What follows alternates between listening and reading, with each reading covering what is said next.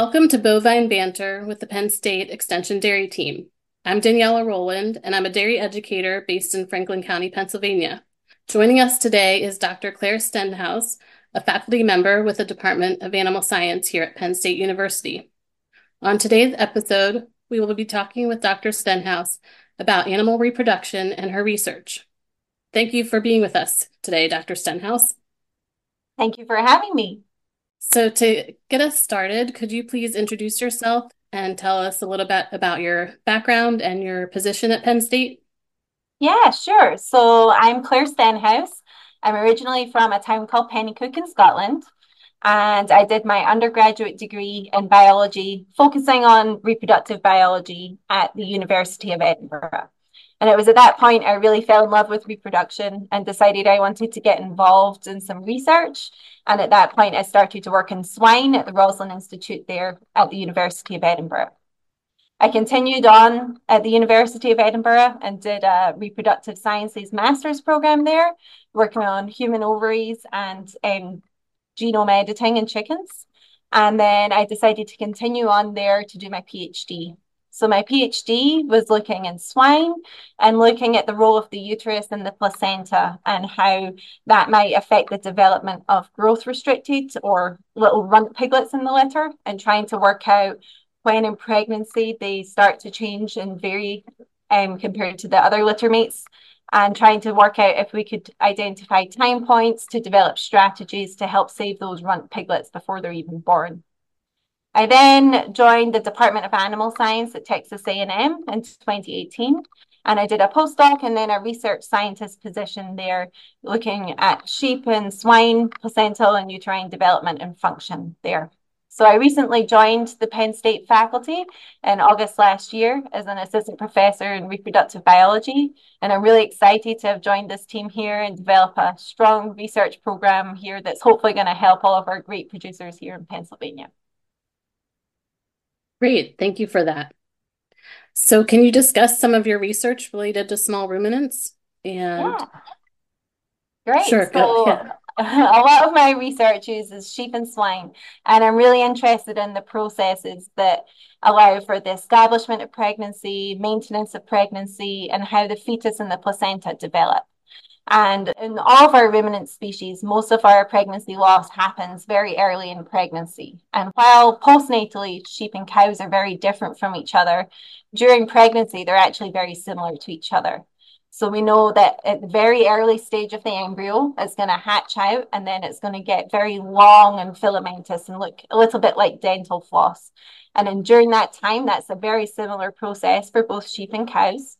And then they'll be able to attach onto the uterus and secrete lots of different molecules to signal to the mom that the baby is present so it can establish a pregnancy, but also to prime the uterus and make sure that the embryo can attach properly and go on to make a successful placenta and a successful pregnancy. So there's lots of signaling that happens there between the uterus and the early embryo. And I'm very interested in that process and what is signaling between the mom and the early embryo. And that seems to be a very similar process in both sheep and cattle.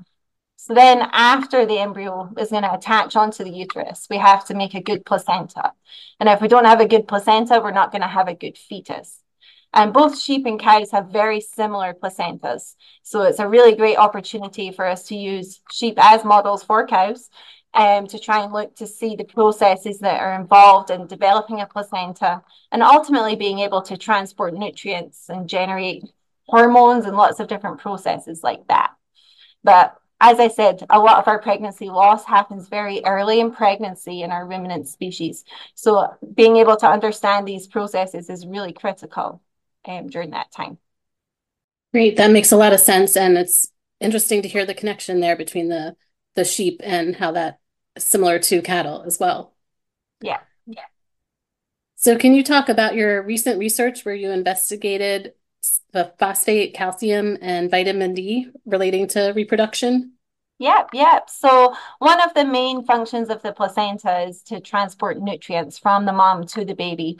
And I'm very interested in that process during pregnancy and how that changes at different points in pregnancy, depending on what the placenta needs and what the fetus needs. And we know that all of these nutrients are very important for the function of the placenta itself, but also for the development of the fetus. Um, so in our bodies, postnatally, um, phosphate, calcium, vitamin D are all really critical for our day-to-day lives and day-to-day functions. And we know that the bone and the kidneys are really important in the regulation of those um, molecules in our bodies. So I'm very interested in looking to see what we can learn from bone and kidney biology and put that in context of pregnancy and see if those processes are present in the placenta to help nutrient transport occur. So in our research, we've been looking in early pregnancy to see how these molecules might be involved in that early pregnancy loss in that early period of pregnancy, but also in late pregnancy, because we know there's a lot of nutrients have to be transported to the fetus when it's growing exponentially in late pregnancy, but also they need to develop a strong skeleton later on to have a good chance of survival postnatally. So that's why I'm very interested in those molecules. And a lot of the things we've been looking at in the sheep and the pig, we've started to look at in the cow, and we're also seeing that these same processes are present. Again, really showing how the sheep and the cow can be very closely linked to, to one another during pregnancy.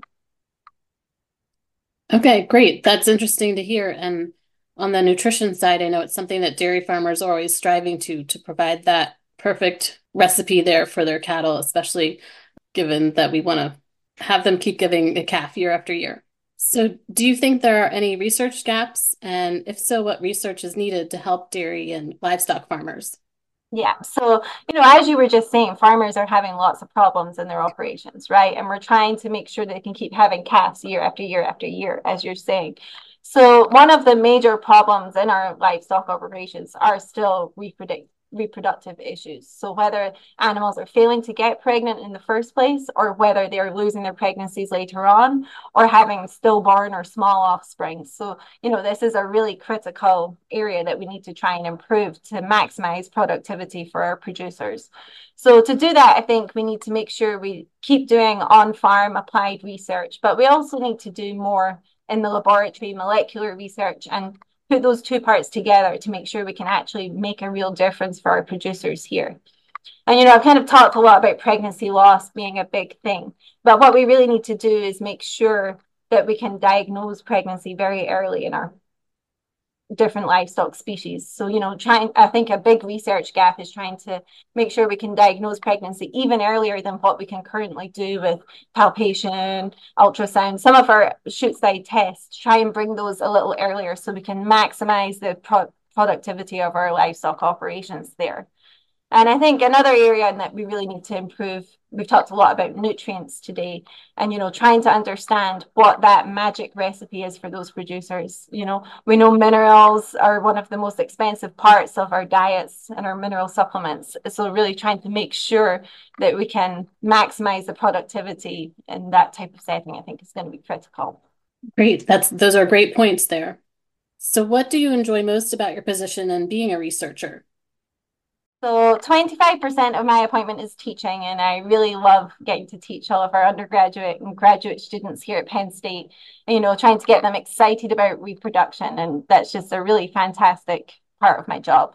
Um, on the research side of things, I really love being in an interdisciplinary team. So I think it's really important to bring together people from different aspects of science or not even in science at all in some cases to try and make a very diverse team and a very diverse perspective on some of these questions that we have. So, for example, because I work a lot on minerals, I often work a lot with skeletal biologists, so people who work in the bone and the kidney, and they bring a very different perspective onto our reproductive questions, which I think is really important.